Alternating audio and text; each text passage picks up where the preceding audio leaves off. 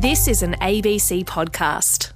Day after day, we're seeing powerful pictures of young Iranians, no different to you, risking their lives for freedom.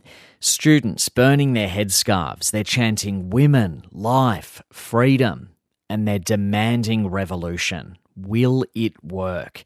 Hey, it's Dave Marchese with you for the Hack Podcast. In a bit, you're going to hear from someone there in Iran. She'll tell you what it's like for young women right now.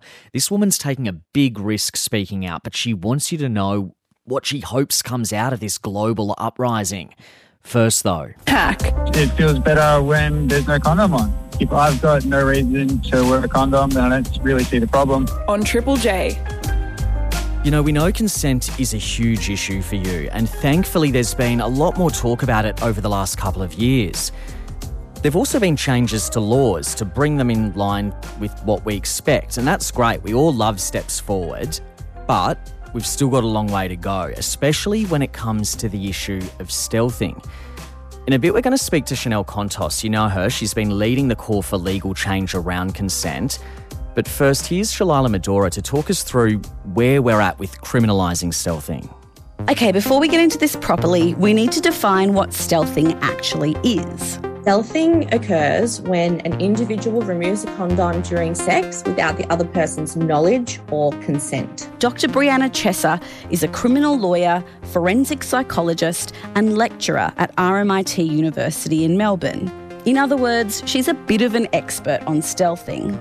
Yeah, so it can include agreeing to condom use and then not using it or taking it off deliberately. Dr. Chesser teamed up with the Australia Institute to find out what people knew about stealthing.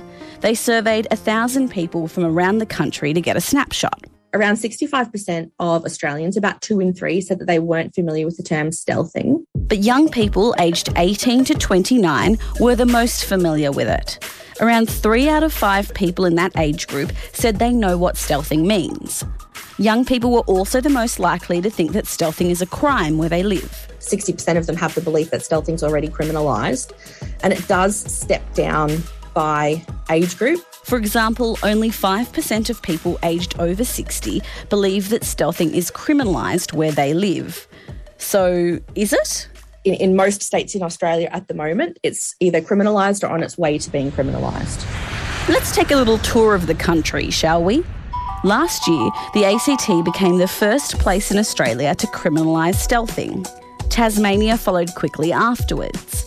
New South Wales changed its consent laws and specifically listed stealthing as an example of an act that negates or removes consent. They've amended their definition of consent to specifically provide that a person doesn't freely agree if the person communicates to another that the condom must be used and the other doesn't use, tampers with, or removes the condom. Victoria's said it's going to bring in similar laws to New South Wales. Stealthing laws are currently being debated in Queensland.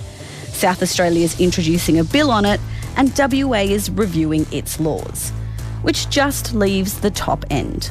Northern Territory is the only jurisdiction at the moment that hasn't announced any possible changes to include stealthing in their legislation. Hack on Triple J. Shalailah Medhora with that update. And remember, if this has raised anything for you, there's always help available. You can call 1 800 RESPECT or Lifeline is on 13 11 14. I want to explore this issue more, and with us now is Chanel Contos. You'll remember her as the woman who launched a national campaign around consent. Chanel's now the director of the Australia Institute's Centre for Sex and Gender Equality, and she's with us now. Chanel Contos, welcome back to Hack. Hi, Dave. So great to be here again. Look, we've just heard the state of laws targeting stealthing around the country. You guys have done a lot of research into this. Some jurisdictions are a lot further ahead than others. Why is it important that we have nationally consistent laws? Well, firstly, one of the findings of the report by Dr. Brianna Chesser and Sienna Parrott from the Australian Institute is that 81% of Australians want this criminalised. Um, so there is public demand for this. And it's also important that we have consistent laws across the country because we are one country and people travel between states and territories all the time. And it just seems quite unfair to me that a high school student in the ACT can grow up being told that stealthing is a crime, and then they can go on schoolies to Queensland, and this crime can be committed against them, and then suddenly they're left knowing that there is this grey area um, in the criminal system there. And that's the thing when you when you paint it like that and show how easy it is. People move around all the time, right? And so there's a lot of room for confusion here. And the research found that, you know, people don't know often what the laws are where they are, where they live. Do we know? Do we have any idea how much stealthing is happening? Like, is there more and more data that's coming out on this in recent years? Look, it's really hard to figure that out. Firstly, one of the findings of the report was that over half of Australians don't even know if stealthing is a crime in their state or territory, so this may not be something that they even pay attention to. And then, secondly, the nature of the crime itself is something that is often done without the victim's knowledge. Um, so, many people may be victims of stealthing without even being aware of it. The only research in Australia that we do have into this topic was done from a sexual health clinic in Melbourne, and it was on a small sample size of only about 2,000 people who attended a sexual health clinic. Um, but that study was quite jarring, finding that one in three women and one in five men who have sex with men had experienced stealthing. And yeah, I was reading in the report some research that's been done previously has found only 1% of people reported stealthing to police. Why is that? I mean, I'm, to be honest, I'm surprised it's that high, um, given how often it happens. I think the thing is, we already know all the barriers that are faced to victims of sexual violence in our society in terms of reporting, um, you know, victim blaming, disbelief, all these sort of things, um, and, you know, the trauma that that involves going forth in that way. But stealthing is a particularly intricate crime and a specific form of sexual violence in that by definition you have to have consented to having sex with the person in order for them to then non-consensually remove the condom which means that you're almost always going to have positive feelings towards this person who has committed this crime to you which makes all of those barriers to reporting and you know all of those factors around belief and validation and all those things extreme, um, extremely higher People have got questions about this. We've got a message in from Joel in Cheltenham in Victoria. He says, So if the condom breaks or rolls off without the guy's knowledge, is that considered stealthing? No, it's not because it's about um, it's about consent and it's about intention. Um, so a condom accidentally breaking, which you know we know can happen sometimes, um, rarely, but sometimes, is not an act of stealthing. Okay, you're listening to Hack. I'm Dave Marchese. I'm speaking to Chanel Contos about new research into stealthing, really highlighting the difference in laws around the country dealing with this issue. Was there anything, Chanel, in this research that surprised you? Um, I was very happy with the fact that so many Australians were keen to have this legislation pass through. I mean, 81%, that's, you know, a large majority, which is something that as Australians we can rarely agree on one thing. Um, so yeah, that was um, that was surprising. But I think the other main takeaway from this report is that yes, we need legislation and we need consistent messaging and laws around that. But another key factor in this is education, because in this case, we're using legislation to set community standards. Because so often this crime can be committed, um, you know, out of entitlement and not kind of intentional malice. Like, I don't think many people wake up in the morning and think, I'm going to go and steal someone today. It happens usually in the moment and the circumstances that are happening. So, awareness that this is a crime and something that should not be done, I think, can counteract that male sexual entitlement. And we know big changes to the curriculum around consent education are coming into force next year. What kind of impact do you reckon that's going to have long term? So the really exciting thing about the curriculum and stealthing laws is that it is part of the new national curriculum that um, in those later high school years, students learn about the laws around sexual assault in their state or territory um, which means that as jurisdictions around Australia criminalise stealthing, it will automatically be embedded in the Australian curriculum for it to be taught as um, as something in the classroom. So I do hope that that has a massive impact. Of course, we have so much more to do, but that was a great win that I know that lots of hack listeners were a part of. So thank you, thank you everyone for that. You know, Chanel, uh, younger Australians, it seems, are the ones leading this change. And as Shalailah mentioned in her story earlier, most young people know what stealthing is, which is a good thing. How big is the challenge to convince the rest of the country, though? Because there's not a lot of knowledge when you look at Australia more broadly, right? Yeah, uh, the report found that only 15% of Australians know what stealthing is, and that is definitely, um, yeah, definitely problematic. And that means that whilst it's great that in some states um, and territories we're going to have it come through the school system, and you know, while it's great we're having conversations about it and things like this, it is important for us to educate others around um, around this because a lack of education is a massive gap. Because yeah, a key takeaway for me was only 15% of Australians know what stealthing is, but once told what it was, 81% agree that it should be a crime nationally. In all of the work that you've been doing over the past couple of years, Chanel, is it something that comes up consistently with you from young people, young women, and young guys as well?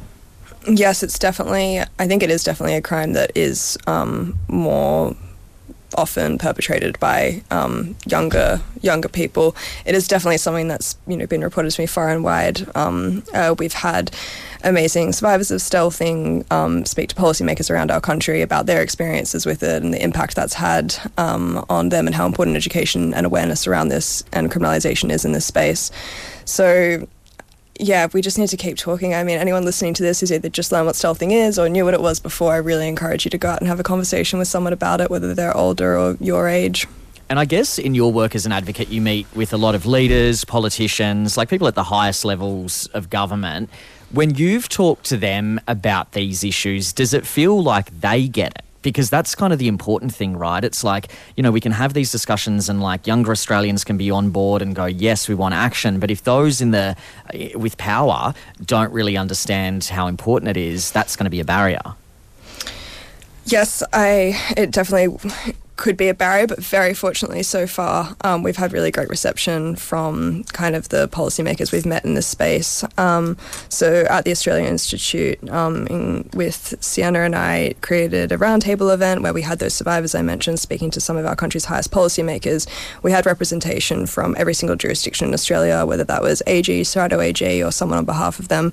Um, and just yesterday, we actually met with Mark Dreyfus, who's the federal attorney general, on this topic, and he gave us commitment to keep this on the national agenda um, going forward. So yeah, it is something that it's easy for old people to potentially switch off about. But I think the thing is, I, I, mean, there's topics that are only kind of applicable to our generations and younger, like, I don't know, social media, even things like pornography and stuff like that. But I think condoms make sense. Like, condoms make sense to old people. That's something that has existed the whole time. And I think it's quite simple for them to understand why the removal of that without consent could be such an intrusive act and all of the implications of that that go beyond psychological trauma. Yeah, you'd think there'd be no generational divide there. Look, there's going to be so many people that are happy to hear that you're working on this and that you are speaking with people in power about the changes that we need to be seeing across the country. The Australia Institute's director of the Centre for Sex and Gender Equality, Chanel Contos, thanks for joining us on Hack. Thank you so much, Dave. And we've got some messages coming through. Someone says, Ollie from NAM says Chanel's such an articulate advocate for these issues, well spoken, has the facts. She's balanced, part of a generation of tenacious young women change making. Queen, somebody else also backing Ollie up, saying Chanel's an absolute legend. And somebody else talking about stealthing, saying pretty sure consent is a good reason. Also, STIs and unwanted pregnancy as well. Hack. I'm every day crying for the people in Iran because they need just freedom. They need human rights. On Triple J. You know, when protests started kicking off in Iran last month, we couldn't have imagined just how big they would become.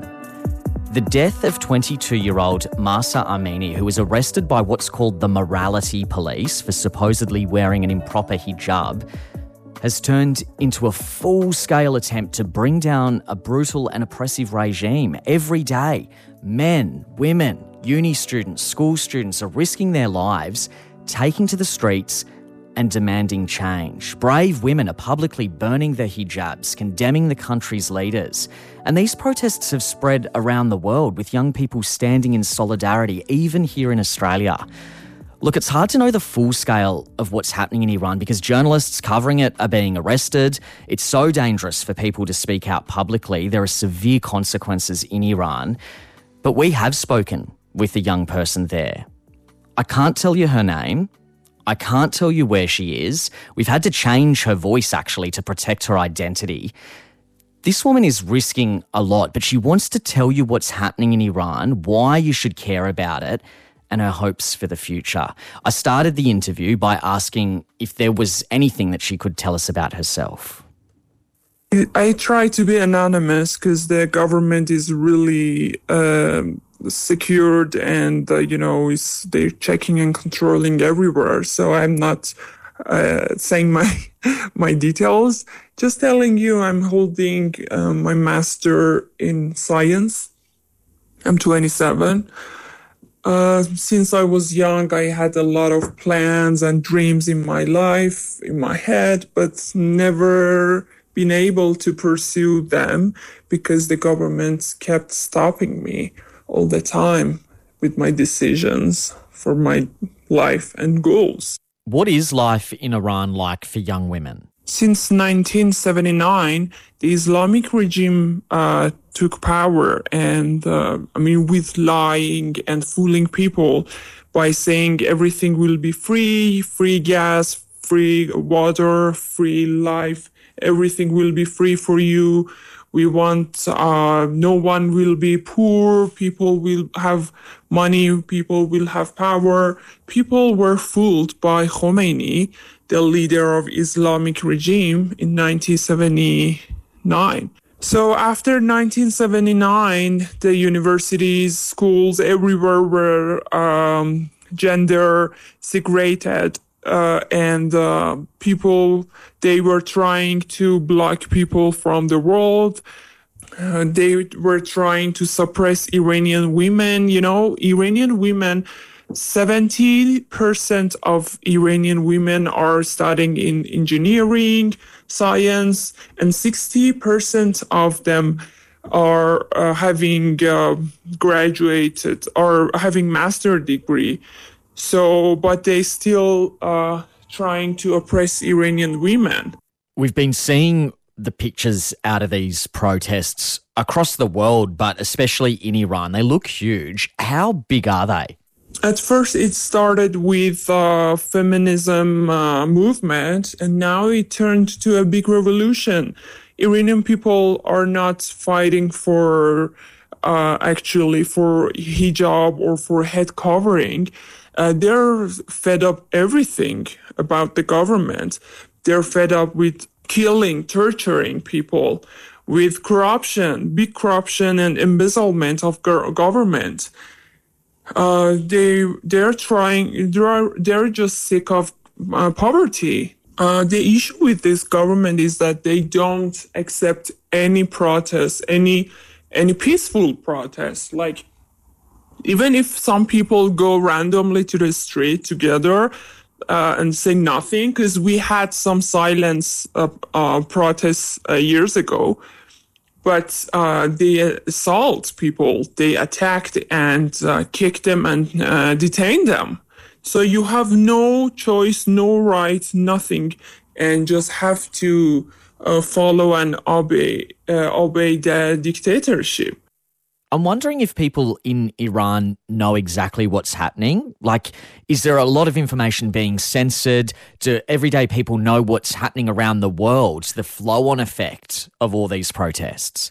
Every time such a thing happening, uh, the government uh, block the internet and uh, they just uh, censor everything. They block internet. I have to, and all the all the websites, everything which is international, uh, which is not governmental inside Iran, I have to use VPN, which is illegal, and I have to find someone trusted from black market to give me a proper VPN. And also, even VPN keeps disconnecting, so it's really difficult to have connection with the world. Now I'm talking to you, I'm using VPN and inside governmental media shows me and my friends and my sisters as an enemy that are funded by terrorism and Israel and the US. But we are not from anywhere. We are just normal people, normal Iranian citizens that got fed up with dictatorship. We want to have our own rights.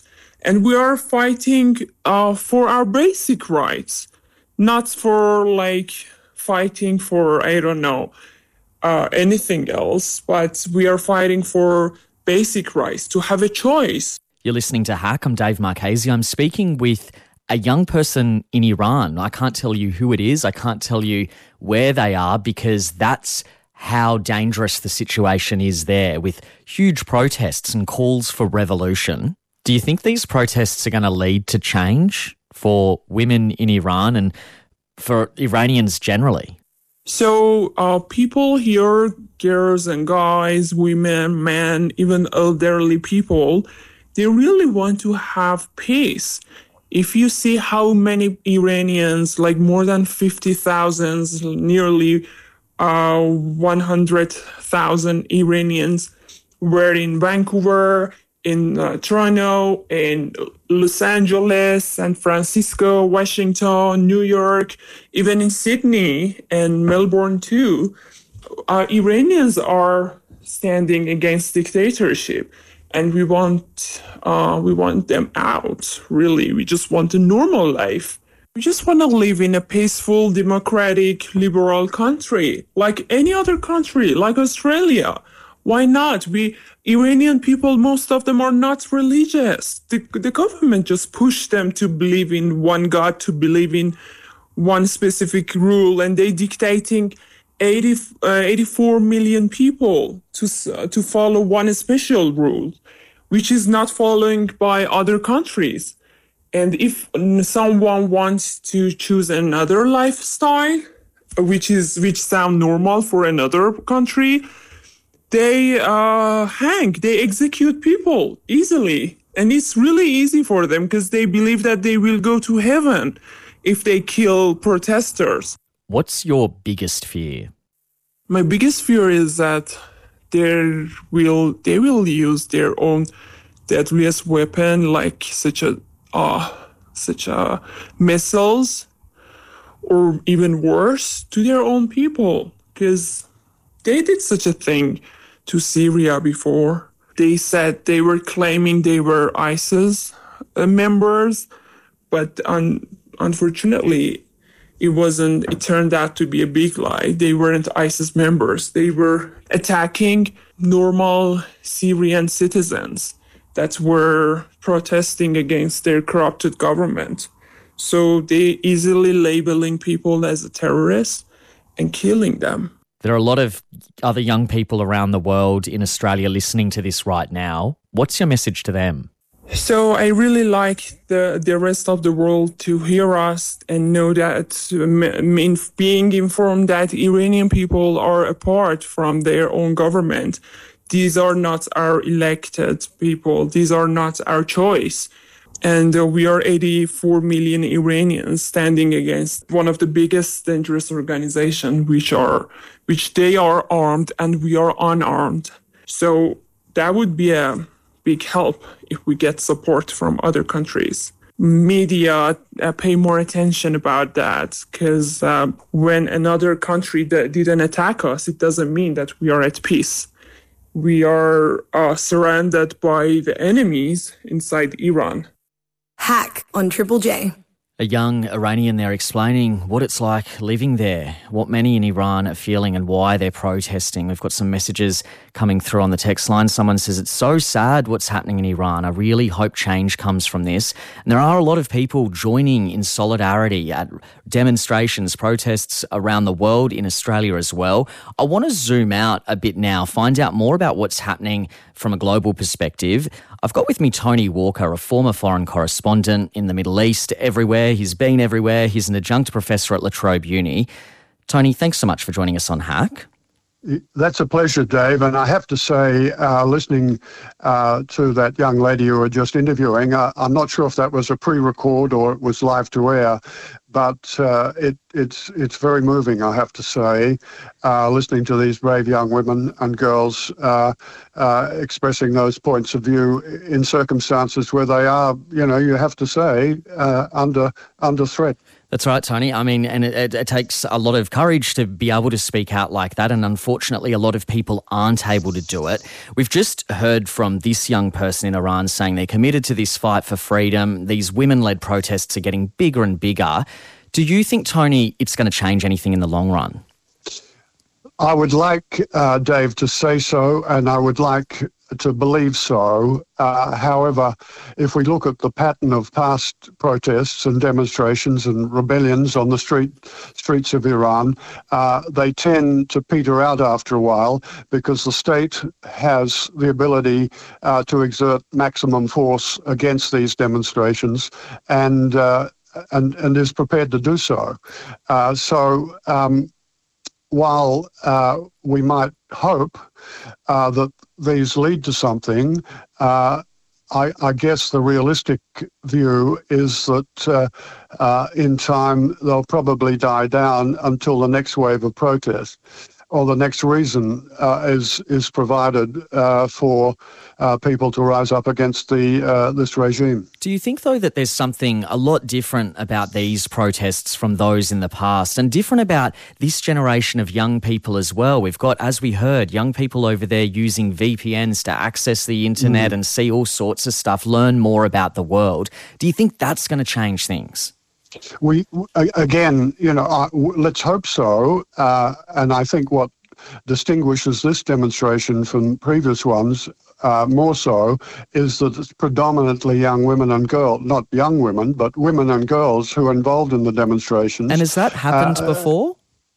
Well, in the uh, Green Revolution or rebellion of 2009, we had a combination of uh, various demographic groups, and of course, women and girls were involved in that. But this is, uh, in my memory, the first time that we've seen a specific group like uh, women and girls uh, involved in demonstrations. And I think that poses a, a, a significant challenge, obviously, uh, to the regime uh, in the way it uh, responds to these demonstrations. And also, I mean, around the world, someone's messaged in just now saying, I was in New Zealand over the weekend. On Sunday, there was about 50 50 people protesting in Christchurch. It's a shame anywhere in the world in 2022 there are such gross breaches of human rights. We are seeing big demonstrations all around the world.